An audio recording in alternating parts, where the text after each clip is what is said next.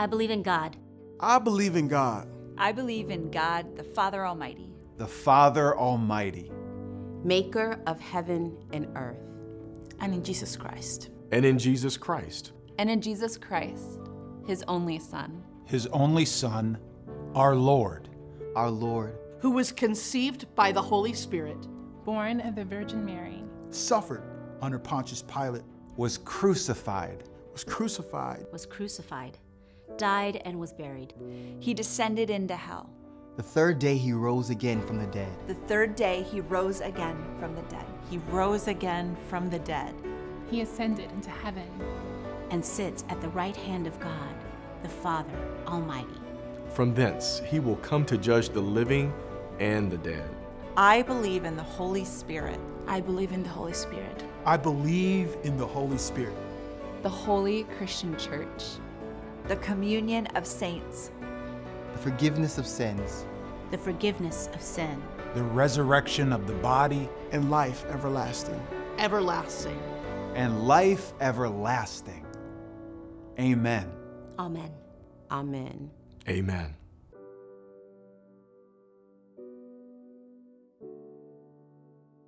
I tell you what, it's a big day tomorrow, isn't it? We uh, people all over the DMV will dress up in costumes. They'll walk their neighborhood and they'll collect minuscule size candy. It gets smaller every year, doesn't it? Went from like regular size, king size to mini size to fun size to small. I don't know. I can't keep up. But we'll collect candy as we go around, and half that candy will get eaten by the kids as they walk through the neighborhoods. The other half will be confiscated by the parents and thrown away in about a week. Except for those, that daddy tax that uh, we lean in. We have a heavy tax in our house, especially on Reese's peanut butter cups. Got to get my goods, y'all. I lead this regime, so I'm to take what I need. That's just me. Any other dads in the house today? Okay, got to do what we got to do, y'all. All right. So I'm to get dressed. I'm to get something too.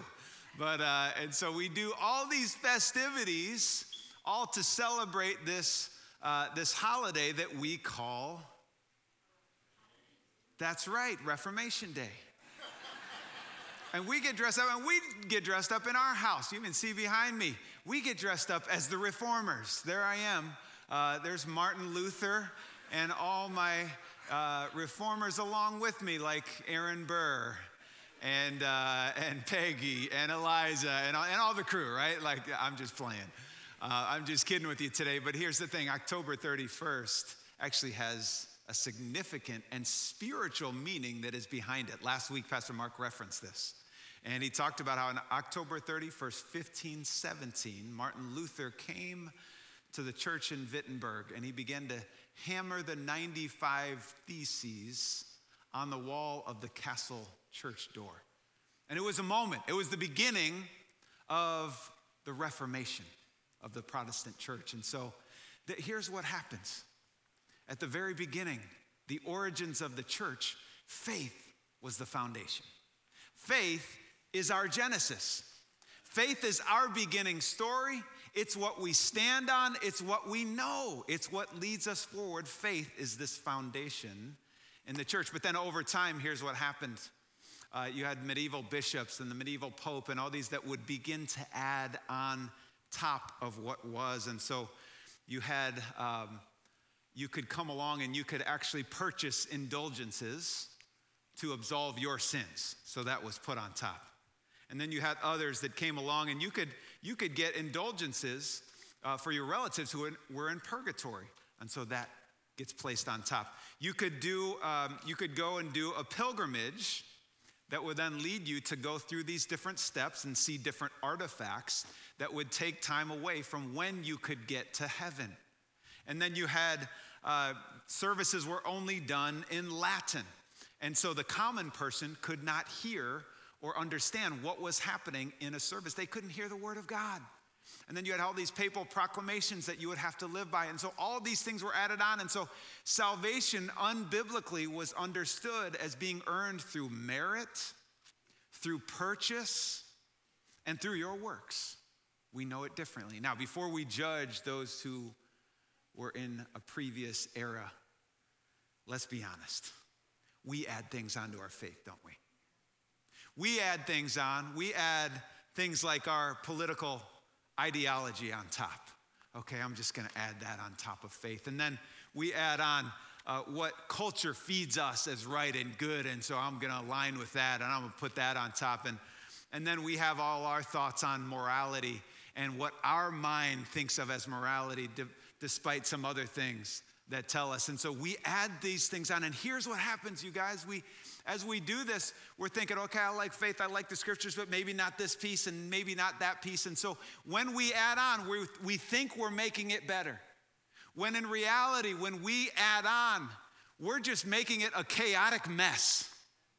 We're making it worthless, no longer good. And so Martin Luther comes along at this critical point in history, and he has this authentic faith and study and worship, and he's leaning into God, and he has these convictions, and he begins to pound the theses on the door because he looks and he says, that's not what this is. That's not God, what God intended. And may what happened back then happen today, and that's this. May faith rise up out of the rubble, rubble of all the convoluted things that we have added onto it, right? Are you with me today? May faith sola fide, by faith alone, he declared, and we declare it today. Here's what the scripture says in Ephesians chapter 2. For it is by grace you have been saved through faith. And this is not from yourselves, it is the gift of God, not by works, so that no one can boast.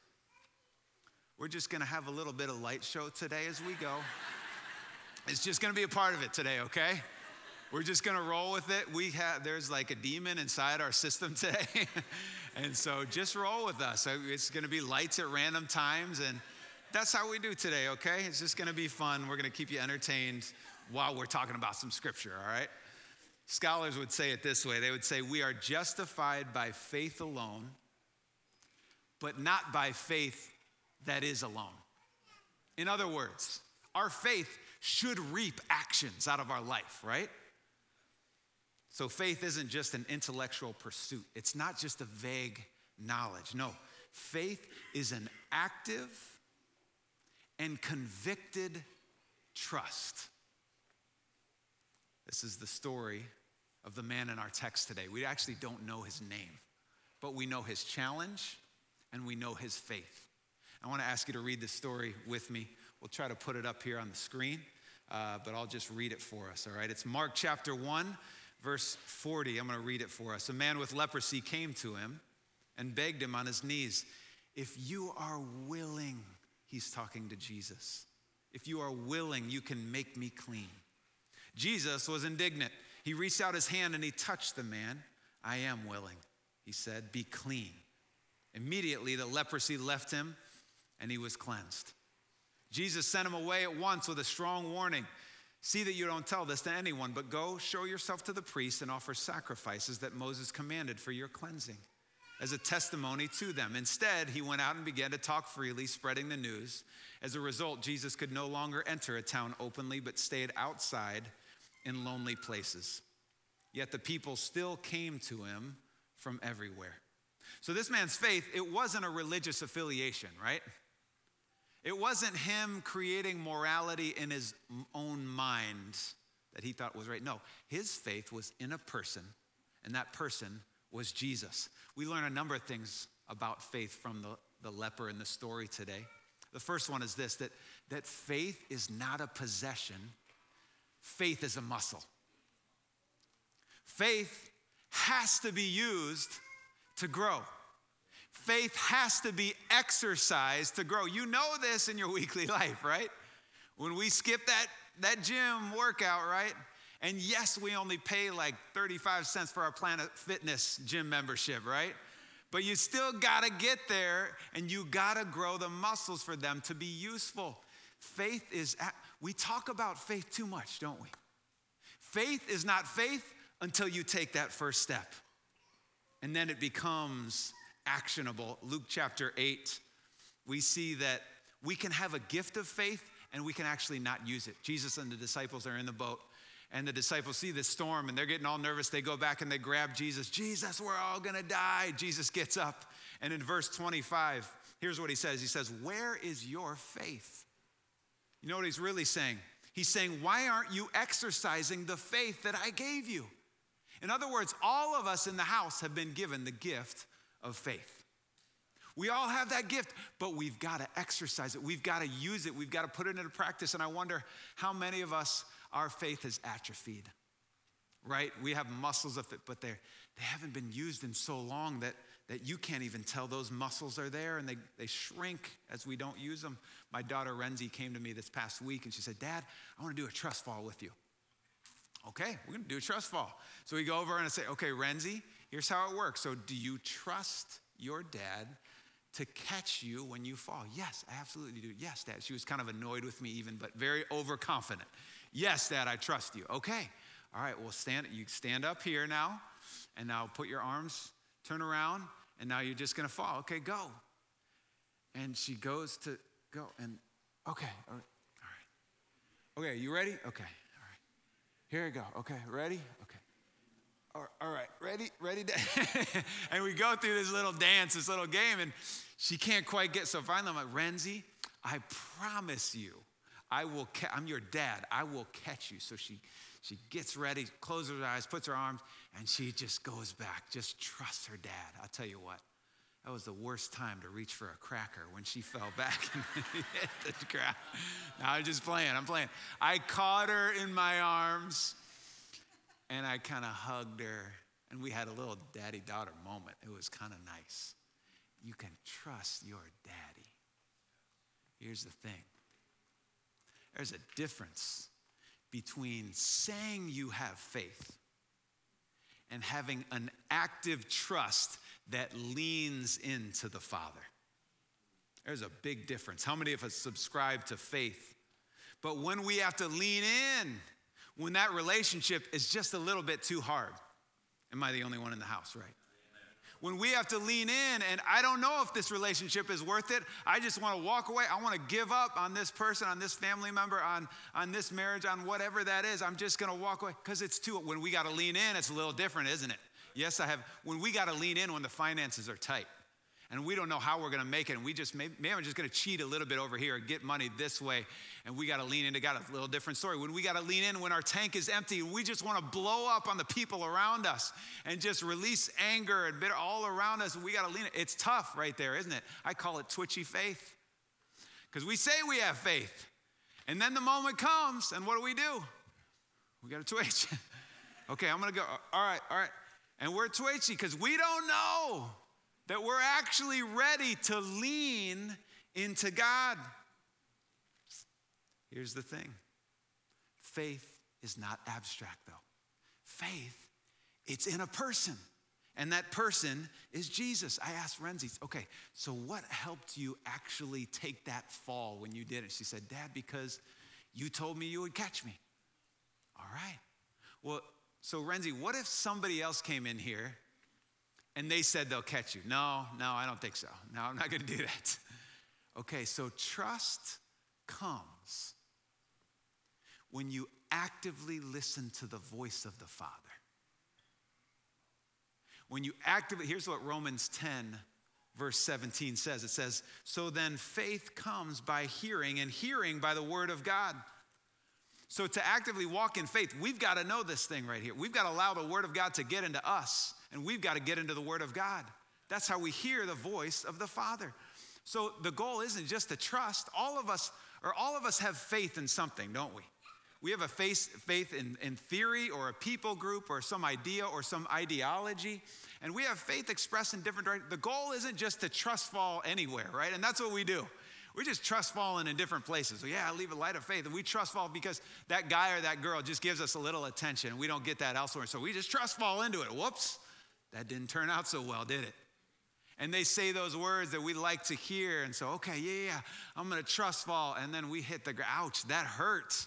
That did not work out so well. Or our job, it's something that at least we can have faith there because we know the terrain and I can count on that. And so, and then, and then the job changes or the boss changes or things go wrong at the job and we kind of, We get hurt through these different experiences. The goal isn't just to trust fall. The goal isn't just to have faith in anything that comes in our direction. Proverbs 3, 5, and 6 says, Trust in the Lord with all your heart. Lean not on your own understanding, but in all your ways acknowledge him and what? And he shall direct your path. Psalm 23 The Lord is my shepherd. I shall not be in want. We don't want. Why? Because we know the voice of the shepherd. He leads me into green pastures besides quiet waters. He restores my soul. The restoration, the peace of my soul is because I lean in to the shepherd. Cultivating and knowing and becoming aware of the voice of the Father. The leper has a specific faith, and that faith is in Jesus. He says, he says, I know you can make me clean. The man knows his challenge but he focuses on his God. I know somebody in the house has some stuff going on today. All of us have some things going on. Pastor Mark said it last week. He said, he said, the person next to you, there is a battle that they are fighting that you have no idea about. All of us are fighting battles. Listen, this is real for me. There's a reason every Thursday night, house of prayer, I'm down in this altar on my knees. There's a reason because I'm not just trying to I'm not just trying to lead it, I'm actually living life. And I get overwhelmed sometimes, and the problems are bigger than what I can do and what I can accomplish. So I got to get in the altar. And when I get on my knees, when I come before God, I realize something. I, I become less focused on the power of the problems that are in front of me, and I become more focused on the power that is in my God who can overcome. We focus on Christ. Tim Keller said it this way it's not the strength of your faith, but the object of your faith that actually saves you. Listen to what Pastor Colin Smith said. He said, he's talking about positive thinking versus biblical faith. He said, positive thinking is all about mind over matter. The power comes from inside me. I make the change in positive thinking. Biblical faith is about the power of God over matter. The power comes from God. God makes the change. The leper comes, and it's not like a check the box off on the survey type of faith here, is it? No, it's a I am desperate for God kind of a faith. Now, he would come and he couldn't get, the closest he could get to Jesus was six feet away because of customs and law that were in place to keep the spread of disease. And so lepers were outcasts. And so, in fact, uh, theologian William Barclay talks about it. If the weather conditions are moving, if the wind is moving at all, 50 yards is as close as you can get.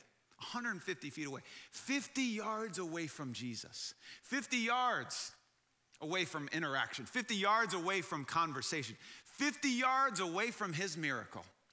He's 50 yards away from his destiny. And here's the thing if he crosses that 50 yards, it is within the right of a person or persons around him to stone him because of the risk that he is taking and the spread of disease. So, this is not just a trust fall of faith. This is a walking of the plank, a 50 yard walk in which any moment stones could start flying.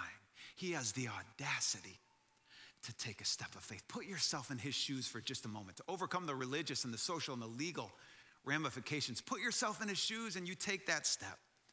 49. 48, 47, and the heart palpitations start, right? Start getting a little nervous. The nerves are tightening up in your body, but I'm gonna keep going. 39, 38, 37, 36, you know what? I just can't take it anymore. I'm just not to be controlled by the enemy or by my flesh right now. No, I'm to overcome. I'm to keep moving. And yes, I got problems. That addiction is in my life. I'm not to take that addiction anymore. I'm to lean into the Spirit 21, 20, 19, and I'm to lean in because my marriage is broken. My heart is broken. My relationships are broken. So I'm going to press into you, Christ. 11, 10, 9. Shame will no longer be my master. Condemnation will no longer be over my head. Three, two, one. Encounter. Anytime you take a bold step of faith towards Jesus, He will work in your life. I want to give an invitation today. In about 10 or 15 minutes, I'm going to give an invitation to take a bold step of faith. We got baptism Sunday today, and we actually went out and we bought clothes and towels and all the different things. That if you feel compelled, if the Spirit is moving in your heart to get baptized and you haven't got baptized before, and you want to make a step of a bold step of faith, today might just be your day.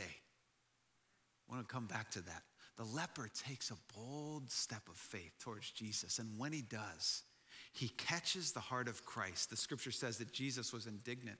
The ESV says he was moved with pity.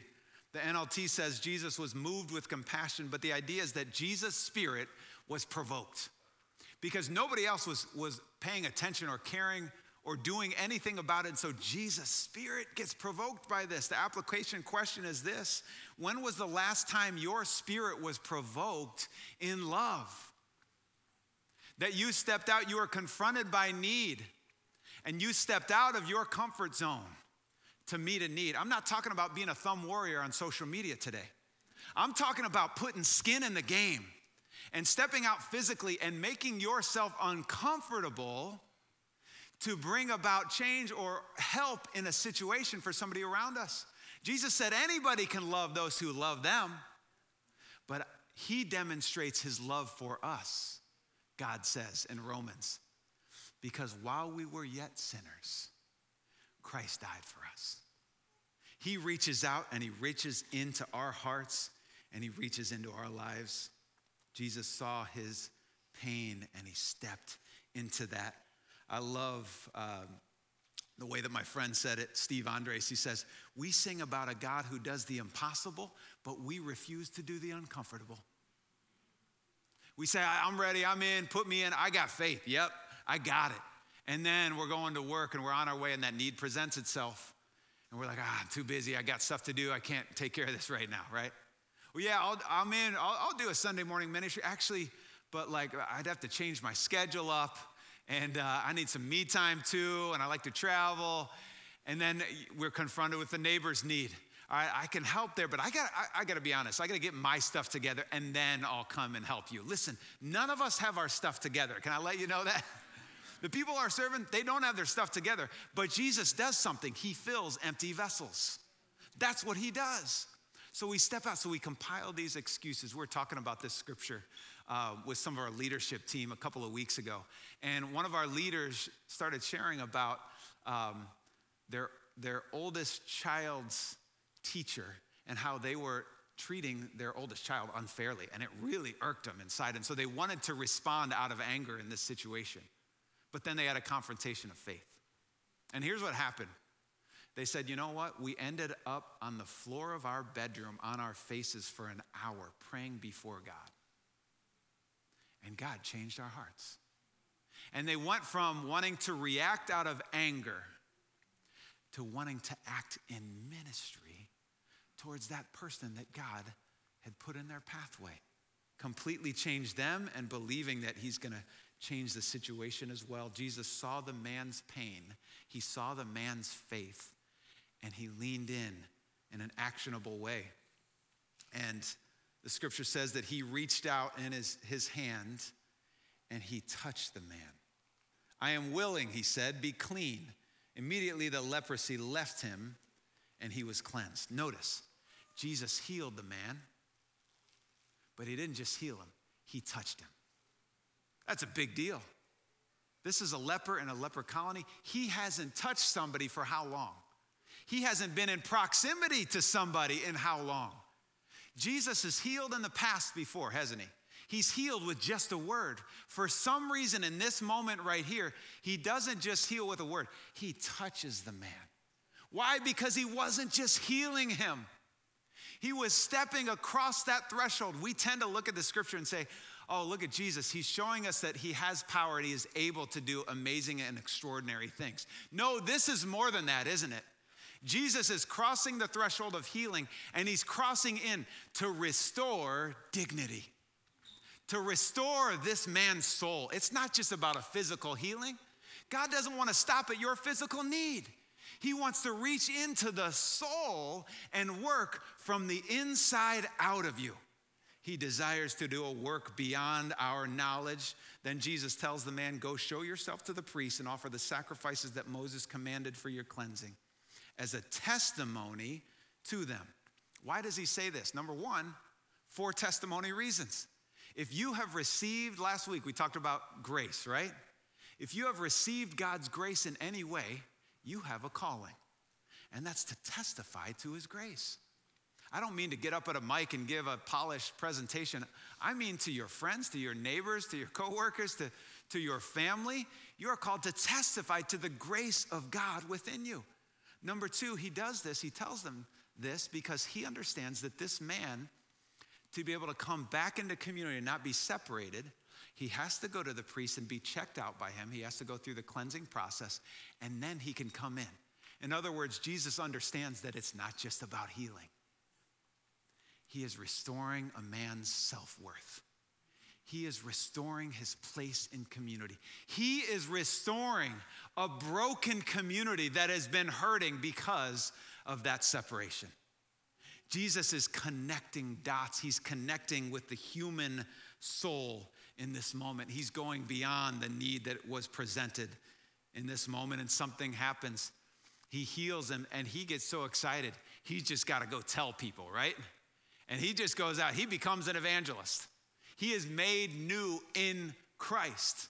And here's the only problem with that. Remember what Jesus said? He said, Go to the priest, but don't tell anybody else. And he just goes, goes spreading the news everywhere.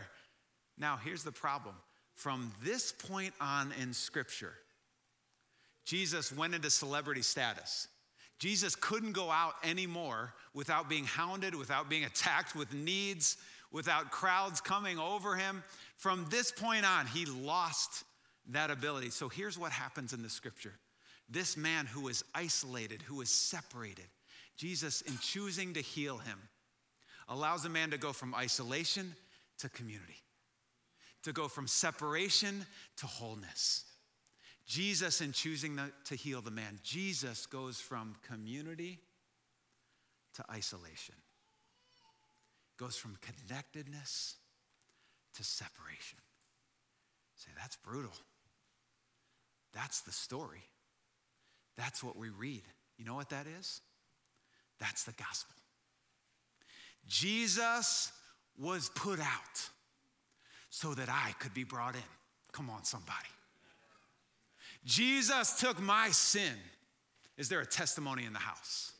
Jesus took my shame, He took my hurt, He took my issues so that I could take His wholeness, so that I could receive His goodness, His vision, His righteousness. Thank you, Jesus, because we have a testimony in Him. He was wounded for our transgressions. He was bruised for our iniquities. The chastisement for my peace was upon him, and by his stripes we are. By his wounds, we are made whole. By his scars, we are restored and brought back into community. So we will praise you, God, for your salvation is nigh in our lives. I want to close with this, and I'll invite the worship team to come. And years ago, over at Ebenezer's Coffee House, a young man named Gaytu was sitting in the coffee house, drinking his coffee, doing his thing, and he heard some songs going on in the lower level performance space. And, you know, we used to meet there for services. So he hears songs and joyful screams, and he hears um, water being splashed around, and there was a baptism service going on that day. And so he decided, I'm to walk down and check this out. He walks down and he hears the testimony of those getting baptized.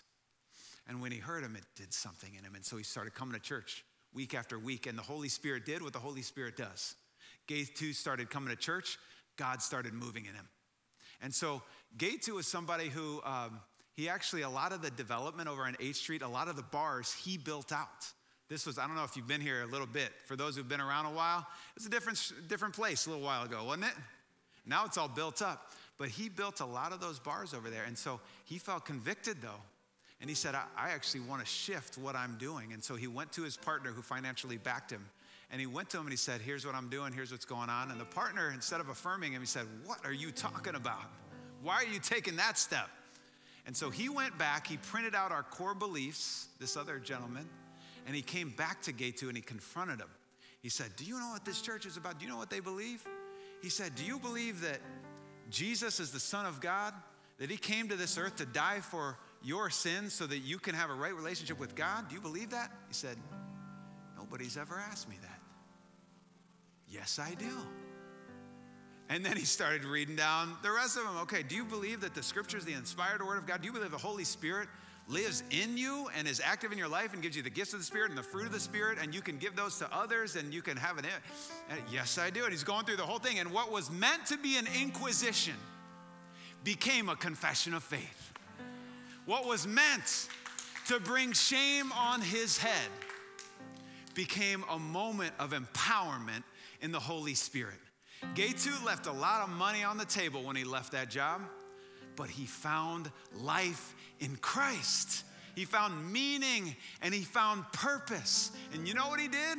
The next baptism service that we had, he walked down those stairs and he climbed into the same baptismal where he heard others' testimonies and he testified to the grace of God in his own life.